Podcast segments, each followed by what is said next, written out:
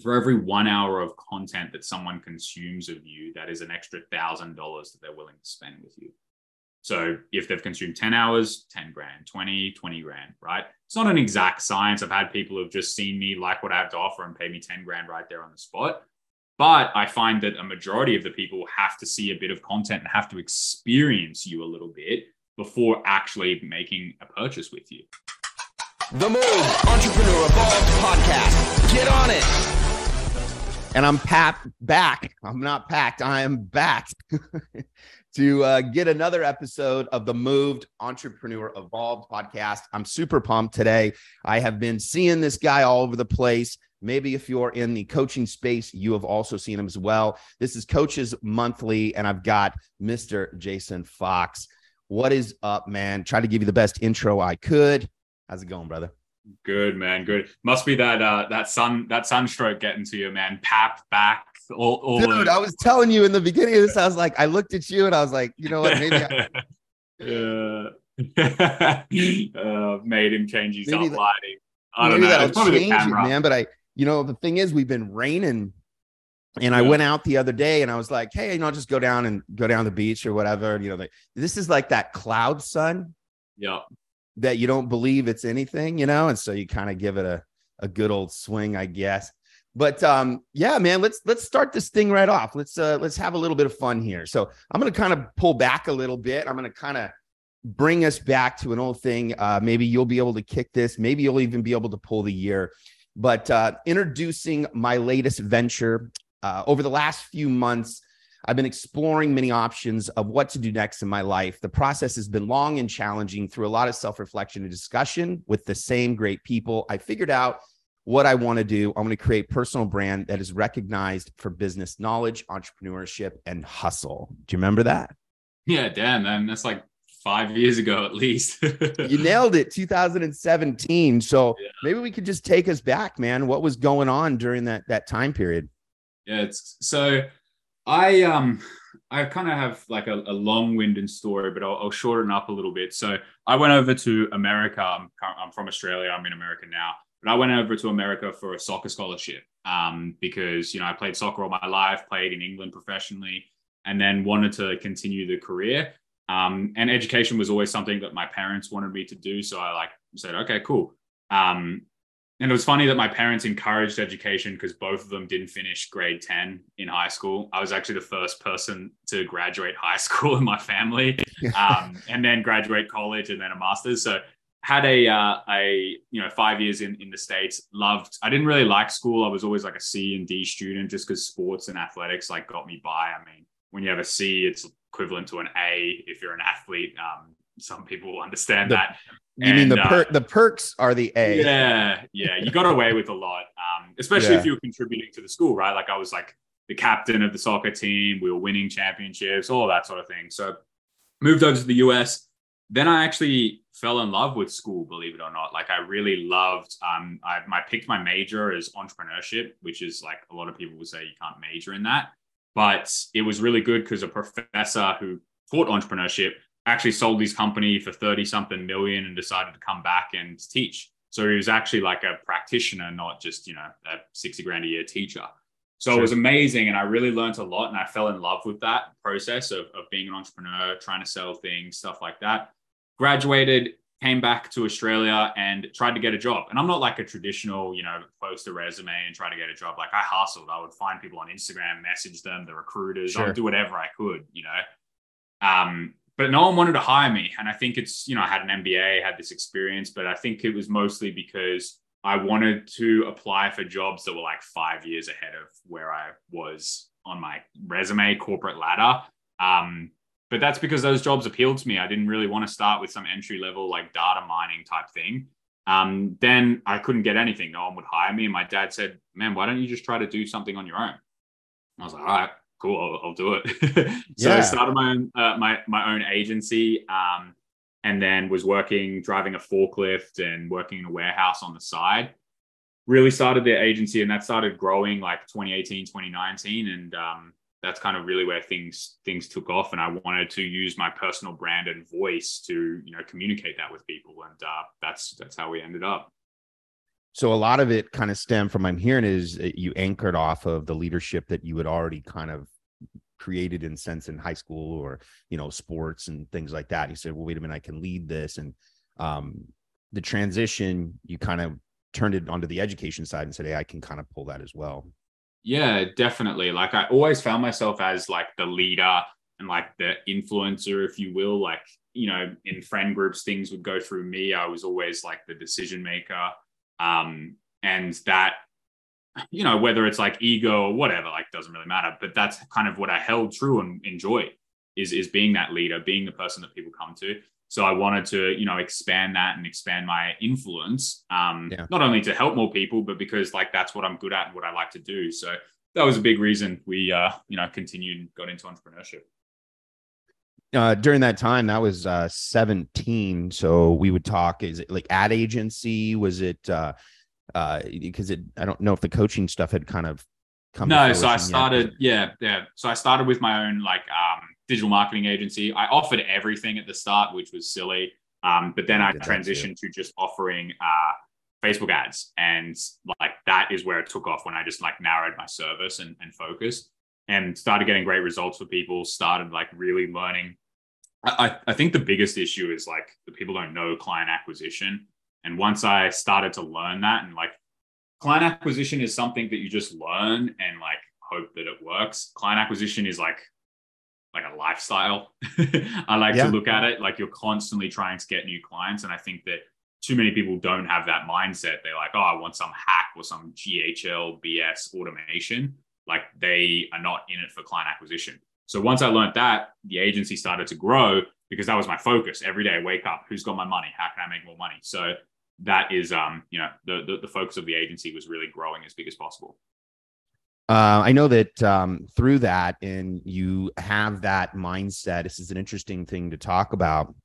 There's a split between client acquisition and then delivery. And being young in business, where was that fork that you ran into for yourself, where you said, "Look, I, I mean, I can hunt all the time, but I've got to I got to take this buffalo and I've got to actually cut the meat and I got to start mm. feeding it to the you know I got to deliver you know and and yeah. so where where was that point where you, you were using a skill of client acquisition kind of the hunter I always considered it and you're killing more and more and more but now you have these people backing up. Where was that position for you where you said wait a minute if I don't shift something because I, I I've been there before so I know there's like a shift there. What was it like for you yeah, uh, everyone really goes through it, and it's the period where your churn matches the rate of your acquisition. So if you're losing three clients a month, but you're acquiring three clients a month, you're not going to grow.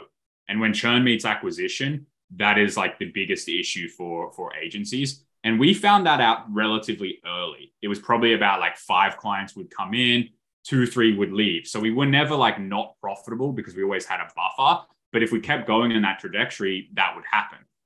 Now, like a lot of people left us because that's just kind of the, the nature of the game. They've seen some new opportunity, someone new comes along. But some people left us because the results weren't there. And I'll always happily admit that.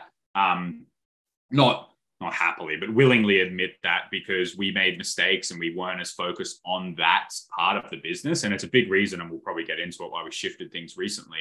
But when you are in that acquisition mode is that you are always thinking about the next thing the next thing. And it's funny your prospects actually see you as more valuable than your clients do right? Because you're producing this free content you're doing all this stuff for, for the prospects not the clients. So we learned that actually quite early um, where we had some really good clients who were really honest with us and would really like respect and loved our knowledge but knew that we were young.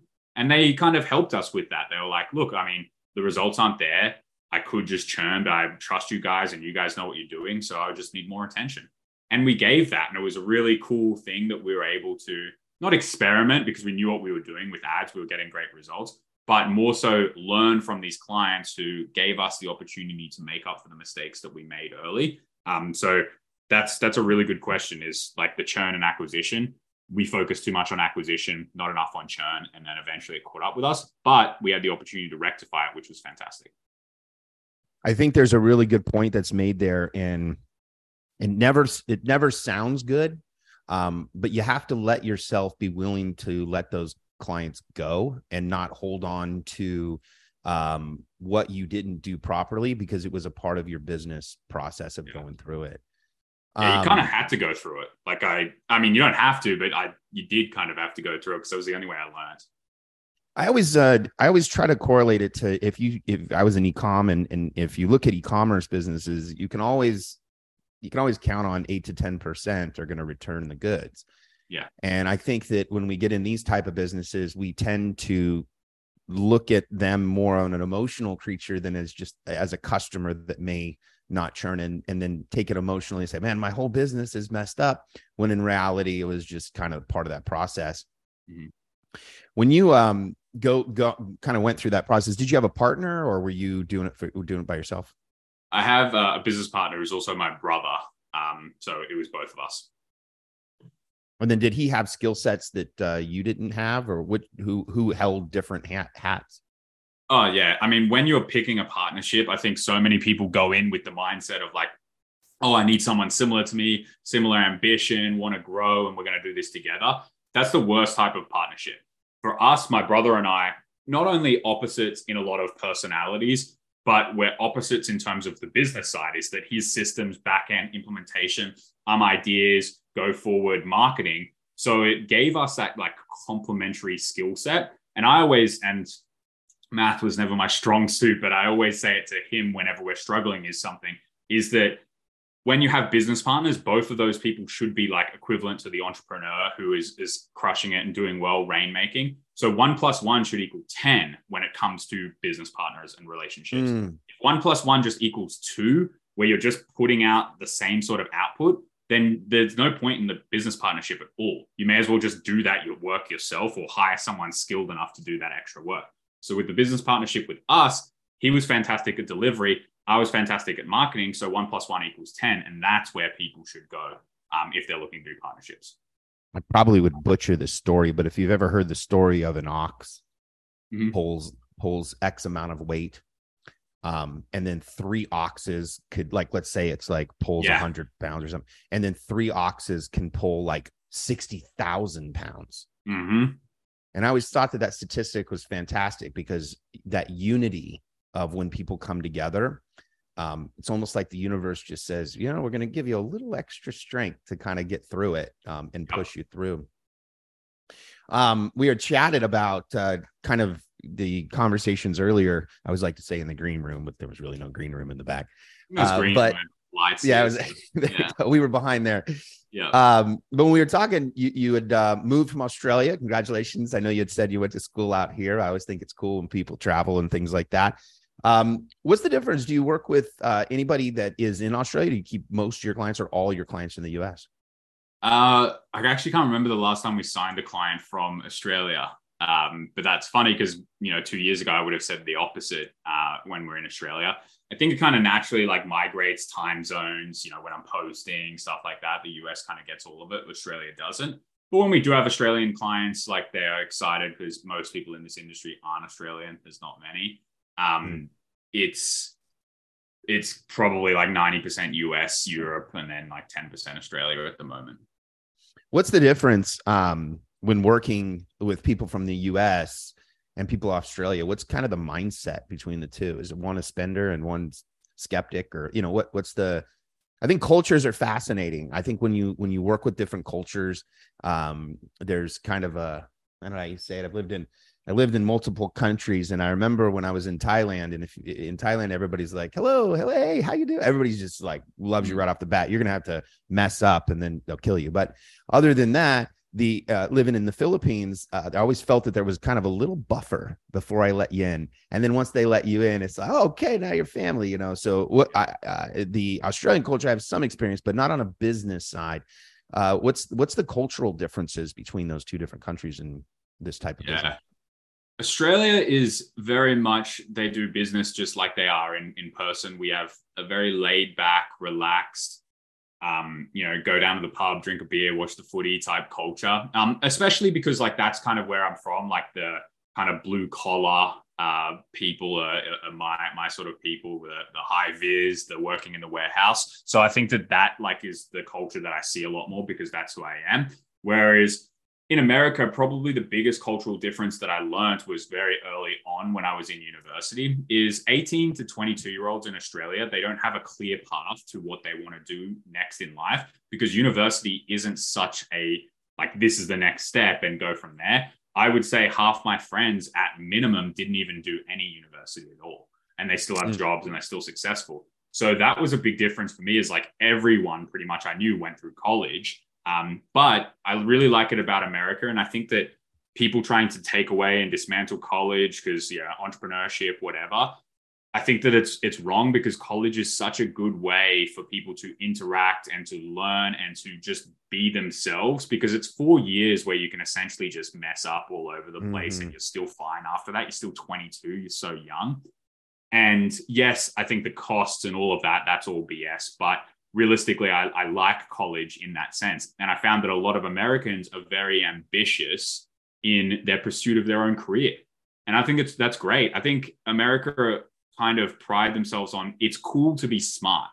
In Australia in my my um high schools, especially people I hung out with, like it wasn't really that cool to be smart, which is such a silly thing, like looking back on it. But I think in America, like that culture is is is big. People are very you know interested in, in being smart and ambitious and doing things. Um, but in australia we have this thing called tall poppy syndrome. I'm not sure if you've heard of it but I it's haven't. essentially um, the, the tall poppy it's like a field of poppies and the one poppy stands out right? They're, they're flowers. And the goal is for everyone below is to cut that poppy down so they're back with the pack right? It's common. It's that you know when there's people wanting to achieve more everyone needs to cut them down to make themselves feel better I feel like Australia has a really poor culture with that. Is that anytime someone is successful, is they are brought down. You see it all the time with rugby players, with you know any athletes, is that they're successful and everyone wants to chop them down as much as possible because it makes them feel better about themselves for not being as ambitious. And that is the biggest cultural difference. I don't find that as much in the US. It definitely is is, is there. You know, people will just like crap on celebrities for no reason. But I find Australia, we were re- very poor at that. And uh, that's something that needs to change. I think that might be even represented in the way that we handle sports. Um, mm-hmm. If you ever go to, and I'll use the word footy out of, uh, out of respect yeah. to, uh, to Australia, but you, and I've been to rugby games as well, man. That's, mm-hmm. I mean, I've been to rugby games and on the sidelines, my buddies, you know, fixing the noses like right in front mm-hmm. of you and they're just snapping them back and they're heading back in. But when you look at the camaraderie, and maybe this just goes along with it, but when you look at the camaraderie of the people in a sports event is much different than the camaraderie of US sports. You know, you'll have, you know, I would say the greatest thing we have is the wave. Mm-hmm. it's about as far as it goes. So, but when you look at sports teams out of like Australia and both of those, there's this huge, you're together in it you know you're you're a part of it. And so maybe that just bleeds through that same thing like we're one unit and and if anybody steps out of that you know maybe that plays its role. Um, i think that it's funny you say that because a little while ago you said you asked a question and you're like uh, you had a question that blew up in a few different groups and you said i'm curious uh, with your friends. You said if you could re- receive a full refund for your degree but had to give up the credentials what would you do? Mm-hmm. Yeah, yeah. I asked that question, uh, and a, like a lot of people kind of got up in arms about it. um, but I, uh, yeah, I mean, for me, I just like it's interesting. I think that too many people value the credentials versus valuing what's important, which is the knowledge and the experience.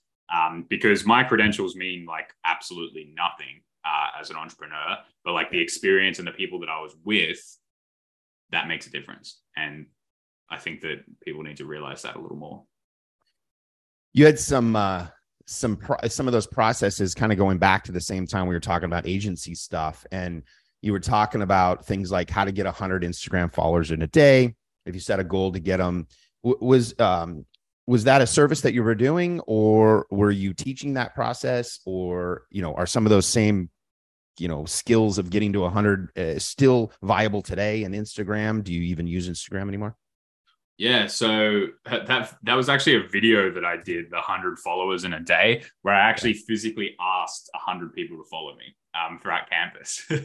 um, it was just a uh, like experiment. I didn't know what I was doing like back then. I didn't really have a business. I just wanted to like be known and influence and showcase like my knowledge. Um, so it wasn't a real strategy. And just a funny side note is like Instagram, I just we cleared through our ghost followers and fake followers, and we actually only have like 600 or 700 Instagram followers now because yeah. we cleared through a lot of the crap. Um, that's also because our old account got banned at like 8k or something.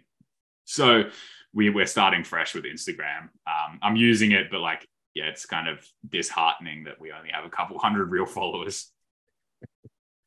I think that that goes back to the conversation that you and I can have as well is that you know you have 600 followers but how many of those do you need to have conversation with to turn into money? Yeah and exactly. was was there a time period um, i know that there was a time period for me that i got to a point where i said well wait a minute. If i'm trying to get my name out there um, it, it, it where's the money? And there's a story about a girl she had like one point i don't remember what it was it was like 1.1 million followers or something like that and she was upset because she put up a link to sell a t-shirt and like no one bought it mm-hmm. you know was there a point for you that you recognized and i'm sure through this process you're down to like 608000 and that's the ego right because it's mm-hmm. ironically when you oh you get this clout but ultimately it didn't turn into dollars was there a mm-hmm. point that you said the business model has to reflect the dollars not the clout yeah i mean i think that like if I had a million followers with the systems and infrastructure that we have right now, we'd be making two million, three million dollars a month quite comfortably, right? I think that people that don't like with followers is how can you maximize the amount of people, like how can you maximize the amount that people are paying, but also the amount of followers you have? How can you translate that into more of a community and less of like followers? So I always look at things like as a community funnel versus like creating, you know, getting more followers is because I can maximize the amount of people in a community versus, you know, just followers who are stopping by, seeing some cool content and stuff like that. So for me, it was really a focus on creating community and then maximizing the followers by having real conversations with every single one of them. And that allows us to, to really grow the business. That's that's it's important to uh, for people to recognize that because you know your congregation doesn't have to be that big to pull in enough to support the system. Uh, was there a was you just talked about systems processes and things like that. What what would you say kind of looking back for you uh, was a system that got put into place that was kind of the shift?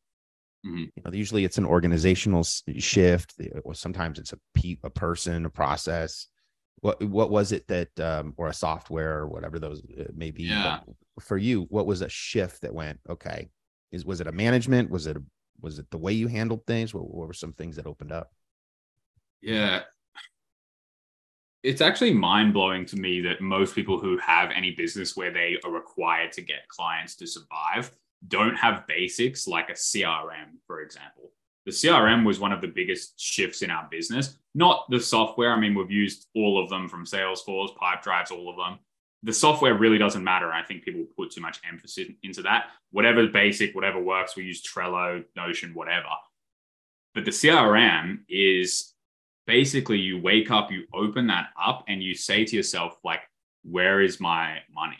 Right? And that is where it is in the CRM. That was the biggest shift for us is going into the CRM and going, how can I extract money from this, you know, software today? And looking through all the names, looking through all the people that you've spoken to. So many people don't freaking do that. They don't even know who was their last call. I can tell you who our last 30 calls with with a click of a couple buttons, and I can message them all with a click of a couple buttons. And that allows us to consistently grow because we're on top of the people who have already spoken to so many people miss out on growing their business because they don't have an accurate and a consistent CRM. And that's the one thing that I would uh, account for a lot of our growth.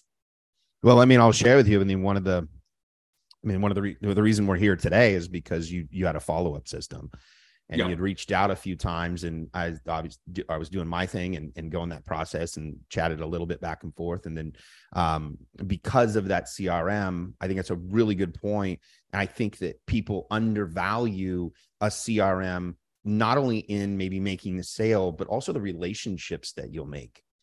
In yes. many cases, uh, what ends up happening is that I'll use the CRM to communicate, try and kind of get people through our process. And then I'll recognize, you know what, maybe this person isn't a good fit for this, but you, you might be a good fit for this and in that sense, I mean, you grow your network, your net worth, and you may be able to, even in that, partnerships are created, um, affiliates are created. So I think that you're right. I, I think I would agree with that. I would think I would agree that a CRM is going to be the catalyst or the shift that'll kind of change you uh, through the direction of your business. Um, so you stay more on on like the sales side um, as you as you've gone through sales, and this was a, a question because I as I went through your stuff and put it, it seems like uh, you you pride yourself a lot of in DM process and conversation through DMs. As you've gone through that process, what what would you say is a couple of the things that stand out in difference uh, of? Uh, and I, I'll say this because you went out. I just thought of this because you went out there and actually asked a hundred people, like, "Hey, can you follow me?" So like there was one on one like human interaction.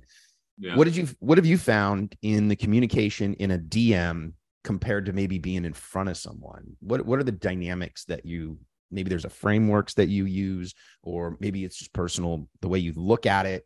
Um, what about uh, those two that uh, are different for you? Yeah. All right, so I'm probably going to go in a little bit on this one. Um, so let's go. the same feeling of making a friend is equivalent to making a sale. So, so often people are jumping into the DMs and they're like building relationships and building rapport. And that's fine. That's okay. You can do that. But that is mostly a waste of your time in the DMs because rapport, talking about the game, talking about the weather, talking about any other like useless crap, that's such a surface level. Hey, this is, you know, my bar friend Jason over here. Surface level, not actual real rapport. Asking deep, impactful, meaningful questions is real rapport. So instead of focusing on trying to like build some crap, you need to actually dive in and figure out what's going on in this person's life. Obviously, you need to like say a few things so you can get and present that. Um, you know, you can go down that path easily. But it's like who has a better relationship with you and who knows you better? Is it your therapist or the guy that you met at the bar? And who do you love more? Probably the therapist because they're open and you're speaking to them. So we more so want to align with that sort of angle when we're going into the DMs. We're listening, we're open, we're asking important questions because that's where rapport is really built when you've actually said something to me that's impactful and I can relay my thoughts and feelings towards that rather than us talking about the score of the game last night, which is so surface level, it's pointless. So for me, the difference and the focus on DMs should be yes about building relationships, but building relationships through asking the right questions and deep and meaningful questions rather than just building like fake rapport. I think this opens up a really good question, or at least opens a good conversation. Is um, are you somebody that's you know, I, I I ask a few surface maybe three questions and then I get into it, or are you or are you always peppering to extract that? Um, it, it, the transition is what I'm talking about.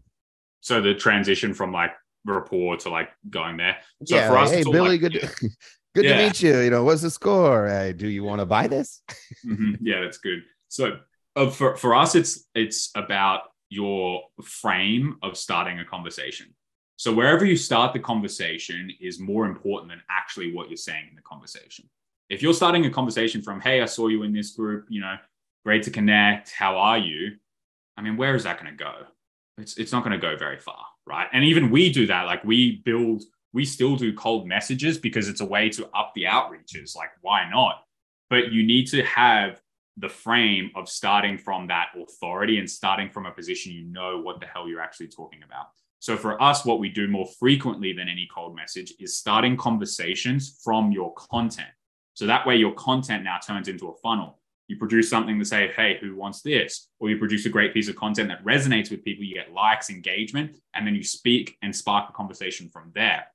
So that's how we really move forward is we're taking things from warm.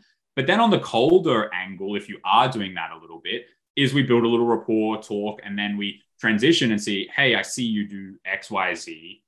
And you kind of are assuming what it is. We call it like a market statement. Like, hey, man, you you have a uh, great profile, profile on Facebook. It looks like you have a group. You must be doing really well with with business right now. And you're making an assumption, kind of knowing that things don't look that great. And then they're going to open up and answer, hey, man, yeah, January's actually been a little bit slow, kind of like not sure what to do next. And then we go deep into that. So making that assumption after we've built that rapport is the way that we transition. I think it's a really important thing, and I think that um, when you when you look at sales and just what most people were in positions of sales were uh, for a long time would be that they really weren't aware of the marketing that was happening in front of them. Mm-hmm. And so salespeople will tend to get the lead and then they take the lead and then they pride themselves on being a good salesman which you know i know people out there say have 80% closing ratio i call bs is it yes. if it laid up properly probably but i always say if you've got 20% closing ratio you're a black belt you're doing well. However i think the thing that you brought up which is really important is that the other than the the framing of the um uh, of the hey you know i noticed that you do this and i know you should business and kind of frame it in, in an, an emotional way connected to their um, to their current situation or the assumption of their current situation. Mm. but when you do um, a call out or you kind of use something as a lead mac or conversation what you're almost doing is you're already filtering the people that are willing to talk about that topic. Yeah. And i think that what you're sharing and if if i'm on the right track from what you're sharing is that it turns more into a warm conversation due to the fact that you already have a common ground. Yeah, definitely. But and even more than that is that if you say like who wants this training, like kind of like bringing it out to a um maybe a sports angle here. So if you posted like who wants my, you know, throwing touchdown training, like Tom Brady's not going to opt into that. Like he knows how to do that. But someone who doesn't isn't good at throwing and needs this is going to opt in and say, "Yeah, I want this." So they are putting their hand up saying that, "Yes, I have this pain.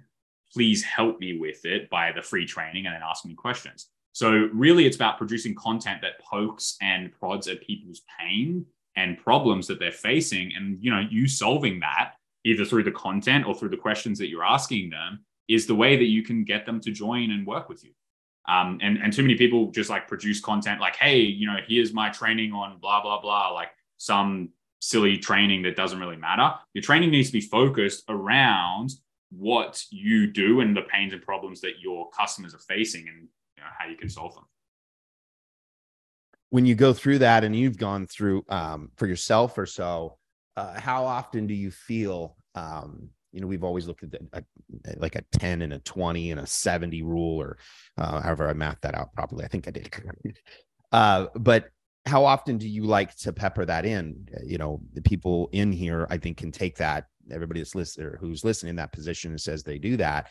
How often do you find yourself saying look it's it's enough time to pepper that question onto maybe an organic scenario like that so in dms or on content I, it's a great question. So I guess that um, from the conversation, I think that I was trailing off of was that you were actually using it as a post organically mm-hmm. and then attaching them to the post. Are you saying that you also would go into DMs and say, "Would you like this free training?" If there's no communication to get them to, uh, yeah, react. Good, good question. So for our like colder stuff where we're bringing people through and they haven't really had much experience is like, we more so ask like, Hey, we have trainings on offer, lead gen, client acquisition, sales, which one resonates most with you? And then they're going to give you the answer of what they're struggling with right now. And so when they answer that, we obviously we help them out with the free training, but also ask more questions. How long has that been going on? What's the impact? Why is this not working for you? Cool. I think we can help. Let's chat. You know, that's the basics of it. But that question opens up so much because they're giving the pain and problem that is going on in their life. You know it's really in, it's it's interesting and we i think we all fall victim to it but um, we forget that and the better you get at the skill that you have and to close and things like that. And and we free and i was reminded again of this and it's almost like you have you get reminded all the time.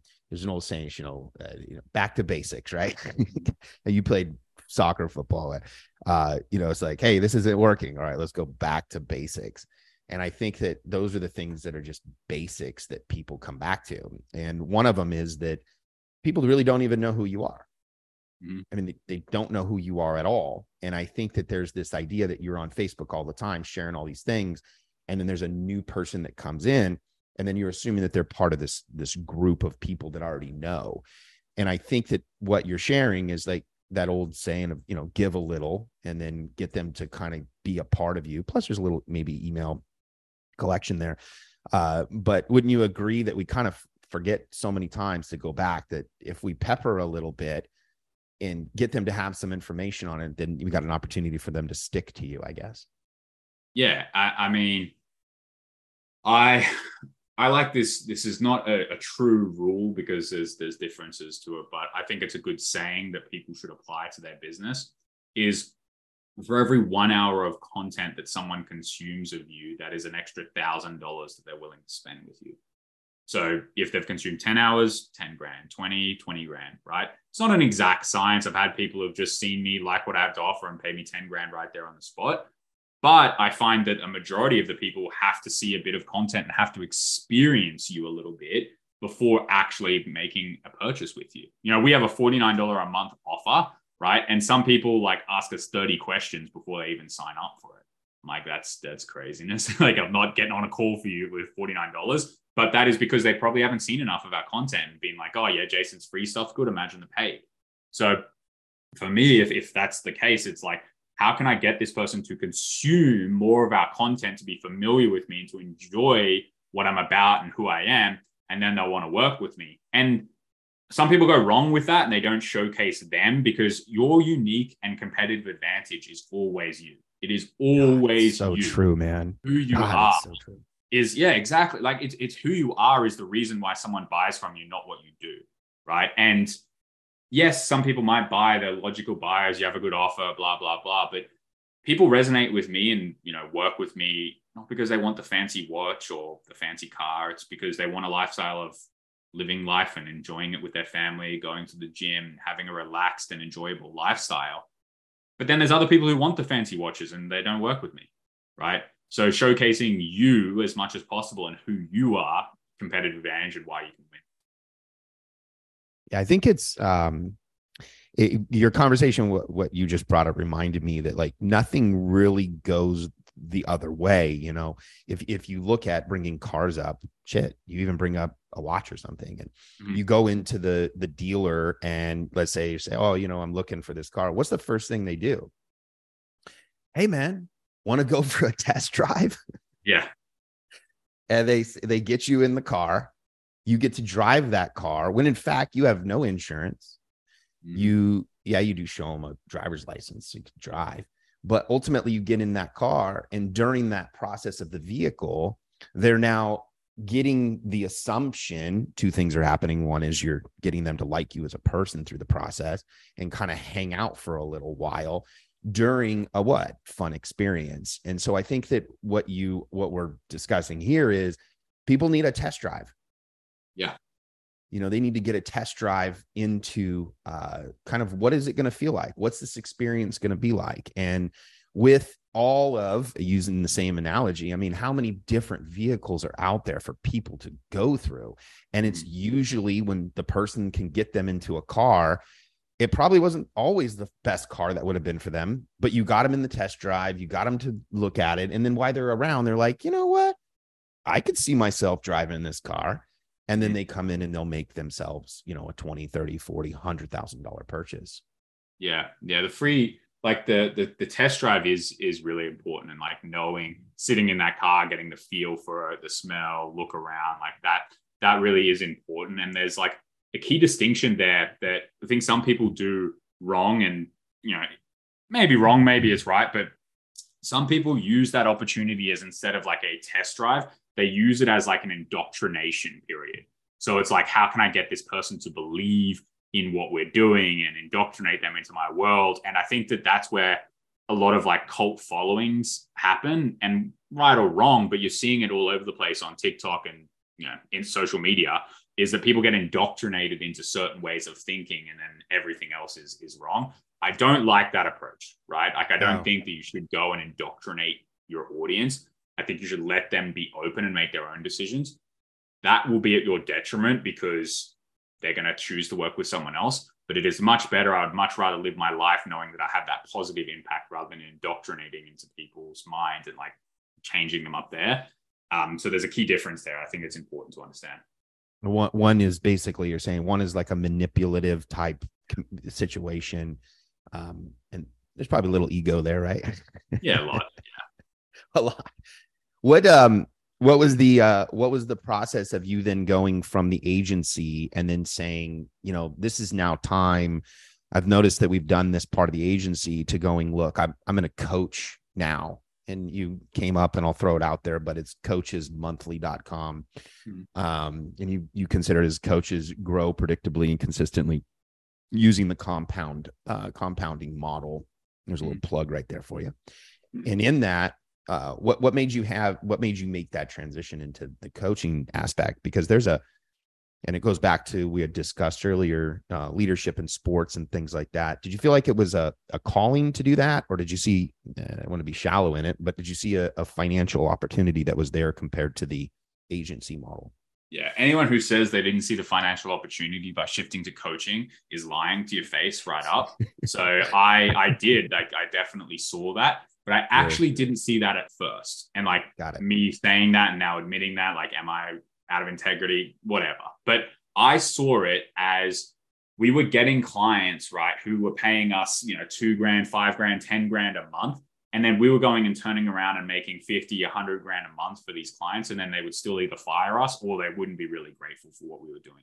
And like, that's fine. I'm all well and good. I don't need a pat on the back but it just felt like we were just helping people who could already afford our stuff get more rich and less impact. And it just felt wrong. I just didn't know what was going on. I didn't love what we were doing because we were so out of alignment. And so we started a Facebook group to get more agency clients, but we actually had people who wanted to start agencies join the group. And some guy reached out to me and said, like, hey, can you coach me? I said, yeah, sure. I charge him like $600 for like six weeks of one-on-one coaching. It's ridiculous. But he went from a single bedroom apartment with a family to having his own house, quitting his job and, you know, making 10, 30, 40 grand a month. And that was the best feeling, right? Like seeing that transition and like the light in his eyes show up. I mean, that was a feeling that will never be matched. And that's what I want to do over and over again every single day is selfishly feels great to help people. People people will never admit that, but it feels so good. Like when you give oh, to charity amazing, or whatever. Huh? Yeah so self-serving. And I think that knowing that is fine and admitting that is fine as well. Like you post on social media that you gave someone a hundred dollars, everyone comments, why'd you have to post that? You still gave that person a hundred dollars. You still helped them in the end and you inspired more people to do it. So I am very much aware of my self-serving helping complex I have where I like enjoy helping and everyone needs to be aware of that. So that's a big reason we shifted is because I love that transition and I want to impact people. Obviously, I want to change as many lives as possible. Um, and then, you know, once we started getting results, we started to realize this coaching thing could be a real thing. We burnt the boats, quit the agency, and went into coaching. Yeah, I did. Uh, it was really funny. I had a guy call me up out of Australia, uh, ironically enough. He's like, Hey, man, I've got this. At the time, I also had adage. He's like, Hey, I got this um, uh, mortuary business. And I was like, okay, I don't know, kind of. He's like, but uh, it sounds like you kind of have some things I don't like. If I pay you like a thousand dollars, uh, you know, meet with me like twice the next couple of weeks, would you, are you cool with that? And I was like, I, I couldn't figure. I was like, in my mind, I'm like, well, I'll just tell you. You know what I mean? I like, yeah, I'll just, yeah. I'll just tell you, you know, because I had met him traveling, and then that was kind of a moment that kind of made me realize, like, wait a minute, people will pay for that quick knowledge to get the answer to like move them forward. Yeah. And I was, I was, I hadn't brought that up actually ever. Um, but that reminded me of of the the moment that you realize that wait a minute if you have a little bit of knowledge and you can get someone there a little bit quicker uh, it's pretty fascinating how how people are willing you know if you've done the right thing create a relationship how they're, how they're willing to kind of pay for your knowledge yeah, 100%. I mean, it's like so big in shorting the time of what you can achieve. It's by paying people who already know what to do.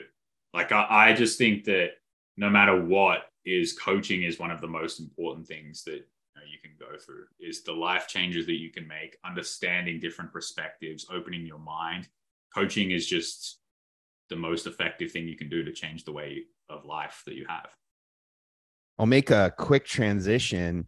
Uh, what's your thoughts? Because we're in it, everybody's deep into it. Um, we all talk about shiny objects syndrome, and people were like, "Don't do NFTs or buy some coins and do all these things." But we are here and now in AI, and I mean, if it's not over your feed, you, you might not have refreshed. But what's your thoughts on on AI? And and I don't even have to attach it to Chat GPT or anything. Um, mm-hmm. But what's your what's your thoughts on uh, our pro, uh, obviously the progress, but but the um, just the industry shift with AI? Yeah, I think that it's kind of overblown and overrated at the moment. Um, I think AI is going to be one of the most useful tools that we have and we're using in our arsenal as coaches, consultants, marketers, whatever. I think it's going to be fantastic. But I think that it's a lot overblown and people are trying to like make it replace all of the work that they're currently doing. And that's just not the case right now. Um, for me, I'm very like, I need to see something for a long time for I for me to go, oh yeah, we'll jump on that. Like Clubhouse, I always thought it was like a BS experiment. Turns out it was. TikTok, I thought the same. Completely wrong about TikTok, right? So maybe I'm wrong about this, but I think that a lot of people should spend less time worrying about AI and focusing on it, more time like building the skills and building their business. Um, because so many people are just trying to find the quick hack, like AI can write all my content. Well, yeah, but like actually, how good is that content? It's not really. So AI is here to stay. I think the once Notion gets AI, I'm looking forward to that. It'll be a big help for me. But overall, in you know, Chat GPT and content creation stuff like that, I think that we're a little bit away from that being a viable thing to do. We're kind of at the toy stage, kind of. Yeah, I mean, like I, want to see these people that talk about AI, like how they actually use it on a day to day basis, and I guarantee it's like not as much as they claim. Yeah, I think that um, I have integrated it in, into my team in some things so that I can distribute things out. Um, I have in you know placed it in there, but you know I I watch a lot of the and it's cool. Don't get me wrong. It's like you know it's, it's it's like as a kid the new cartoon that came out or something.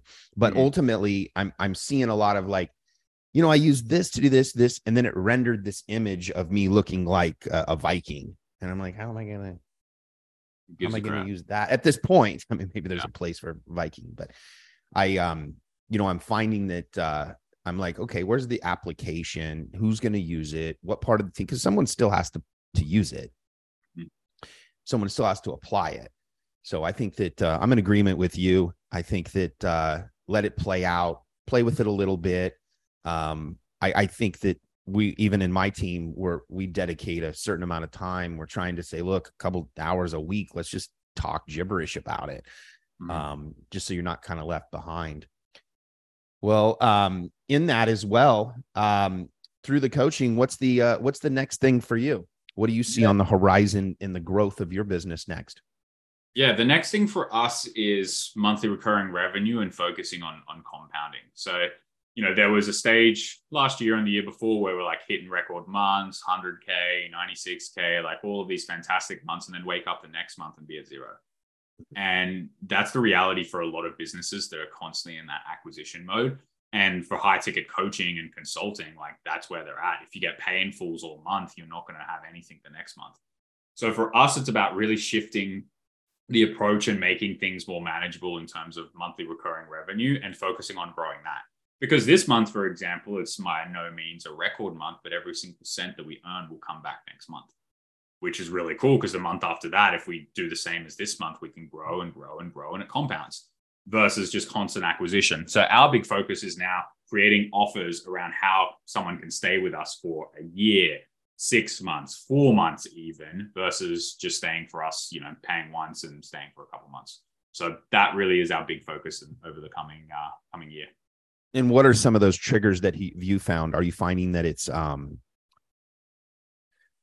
continued content? Is it a group coaching? Um, what what are is it com- combination? Is it yeah combination? Yeah, combination of, of, of, that. We have, you know, we have three offers. We have one at $49, which is content. It's constantly updated. We have a call every single week and we have a community where you can ask questions. Then we have another one. It's $4.99 a month. And that's where you can actually get one-on-one support with one of our coaches. You get in a Voxer chat. You can speak to them. You can chat about like any problems that you have. And then, you know, our mastermind, which is uh, two grand plus a month. So really, it's like meeting people at different levels of their business and where they're at, mm-hmm. and showing them that they can get that support that they need without having to pay and go up to the next level that they're not ready for. I like it, man.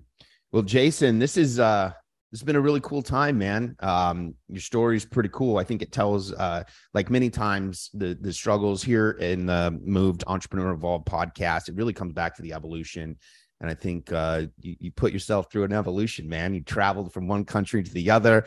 Uh, congratulations, having babies and um, you know doing everything back out here in the us growing the business and then also transitioning to new models and things like that. Where where could uh, everybody find you? Um, well let's start with instagram because it's a mess at the moment. I have a lot of content on there but i have to delete followers so it's just jason c. Fox 1 on instagram um, or on facebook if you just search jason c. Fox um, you know the letter c in the middle there I'll pop up. I have a Facebook group that you can join. It's on my profile. That's really the best place to, to find and interact with me and my content. Well, it's been an awesome experience, man. And uh, I look forward to putting this thing out. That uh, ends this episode of the MOVD Entrepreneur Evolved podcast. Make sure that you like and subscribe. Episodes before we have awesome guests that are there as well. And from there, thanks again, man. I appreciate you. Thanks a lot. If you like this episode, make sure you smash the like button and subscribe to the YouTube channel. Just like Nike is to athletes, MOVD is to entrepreneurs.